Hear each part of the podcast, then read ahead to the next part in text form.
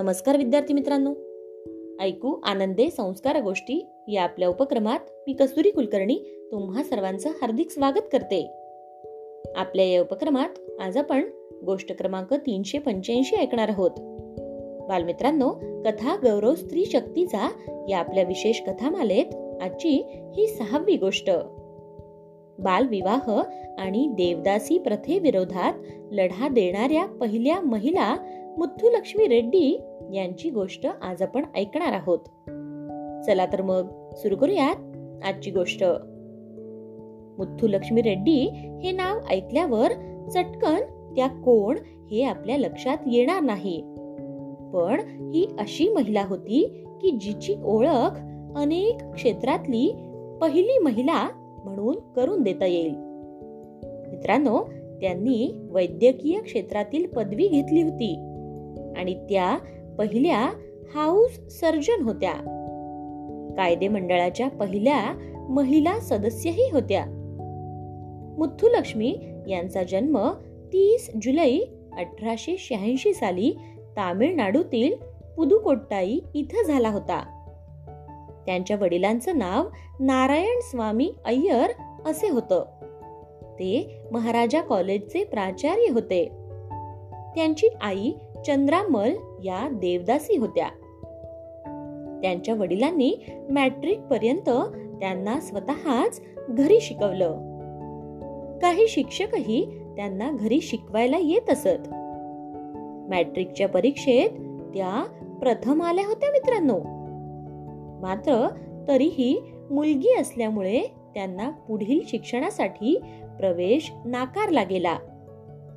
पण मुथ्थुलक्ष्मी यांची अभ्यासातली आवड पाहून पुदुकोट्टाईचे राजे मार्तंड भैरव थोंडामन यांनी त्यांना पुढील शिक्षणासाठी प्रवेशही मिळवून दिला आणि शिष्यवृत्तीही. त्या काळी शाळेत जाणारी ती एकमेव मुलगी होती.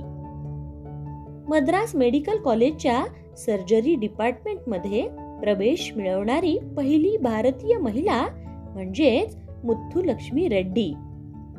त्या केवळ प्रवेश मिळवून थांबल्या नाहीत मित्रांनो.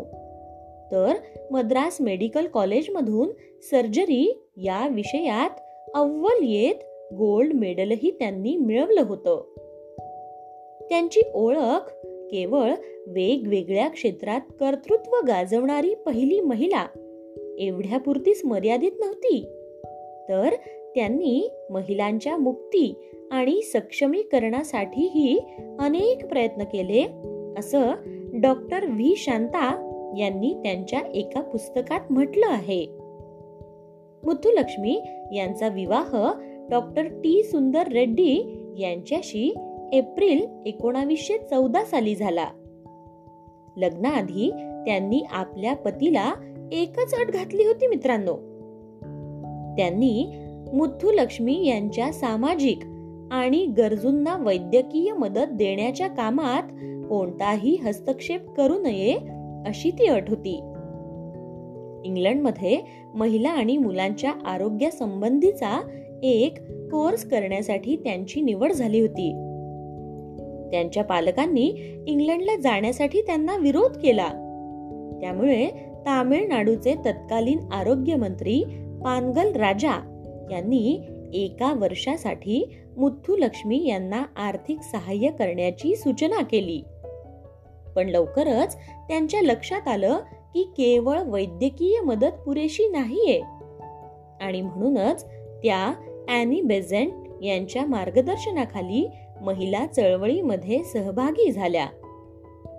विमेन्स इंडियन असोसिएशननं एकोणावीसशे सव्वीस साली त्यांना मद्रास कायदे मंडळाच्या सभासद म्हणून नामांकित केलं. एकोणावीसशे सव्वीस ते एकोणावीसशे तीस या कालखंडात त्या कायदे मंडळाच्या सभासद होत्या. मित्रांनो सुरुवातीला ही जबाबदारी स्वीकारण्याबद्दल त्या साशंक होत्या. त्यामुळे आपल्या वैद्यकीय क्षेत्रातील कामावर परिणाम होईल अशी भीती त्यांना वाटत होती.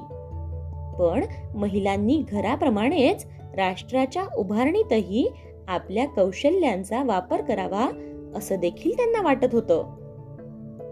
बालविवाह प्रतिबंधक कायदा देवदासी प्रथा संपुष्टात आणणारा तसंच महिला आणि लहान मुलांची तस्करी थांबवणारा कायदा संमत करून घेण्यामध्ये मुथ्थुलक्ष्मी यांचा मोलाचा वाटा होता.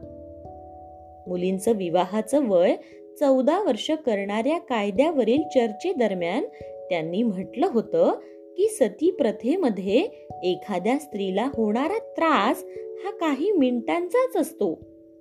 पण बालविवाहामुळे मुलीला तिच्या जन्मापासून हा त्रास सुरू होतो. लहान वयातलं बायको पण आई पण कधी कधी वैधव्य सोसताना मुलीला आयुष्यभर त्रास सहन करावा लागतो. देवदासी प्रथेचं निर्मूलन करणारा कायदा संमत करून घेण्यामध्येही त्यांची प्रमुख भूमिका होती मित्रांनो. हिंदू देवळांमध्ये तरुण मुलींना देवाला अर्पण करण्याची प्रथा म्हणजे देवदासी प्रथा. यावेळीही लक्ष्मी यांना विरोध सहन करावा लागला होता. अर्थात हे विधेयक मद्रास कायदे मंडळात एकमतानं मंजूर झालं होतं आणि केंद्र सरकारकडेही पाठवण्यात आलं. पुढे एकोणावीसशे सत्तेचाळीसमध्ये या विधेयकाचं कायद्यात रूपांतर झालं. मद्रास कायदे मंडळामध्ये देवदासी प्रथेविरुद्ध आपली भूमिका मांडताना मुथ्थुलक्ष्मी यांनी म्हटलं होतं की देवदासी हा सती प्रथेचाच वाईट स्वरूप आहे आणि धार्मिक गुन्हा देखील आहे. त्यांच्यावर अॅनी बेझंट आणि महात्मा गांधींच्या विचारधारेचा खूप प्रभाव होता.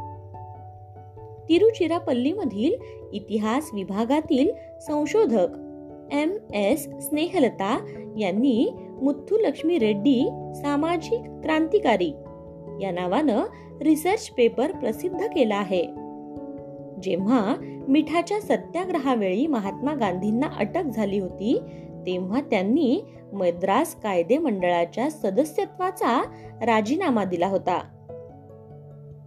एकोणावीसशे छप्पन्न साली त्यांना वैद्यकीय आणि सामाजिक क्षेत्रातील योगदानाबद्दल भारत सरकारतर्फे पद्मभूषण पुरस्कारानं सन्मानित करण्यात आलं होतं. एकोणावीसशे शहाऐंशी साली मुथुलक्ष्मी यांच्या जन्मशताब्दी निमित्त तामिळनाडू सरकारनं खास तिकीट प्रसिद्ध केलं होतं. एकोणावीसशे अडुसष्ट साली वयाच्या एक्क्याऐंशीव्या वर्षी त्यांचं निधन झालं. काय मग मित्रांनो? मुथुलक्ष्मी रेड्डी यांची ही गोष्ट तुम्हाला आवडली ना? त्यांच्या या गोष्टीवरून आपण काहीतरी नक्कीच शिकूया. आणि उद्या पुन्हा भेटूयात अशाच एका प्रेरणादायी गोष्टीसोबत. आपल्याच लाडक्या उपक्रमात ज्याचं नाव आहे कथा गौरव स्त्री शक्तीचा ऐकू आनंदे संस्कार गोष्टी. तोपर्यंत नमस्कार.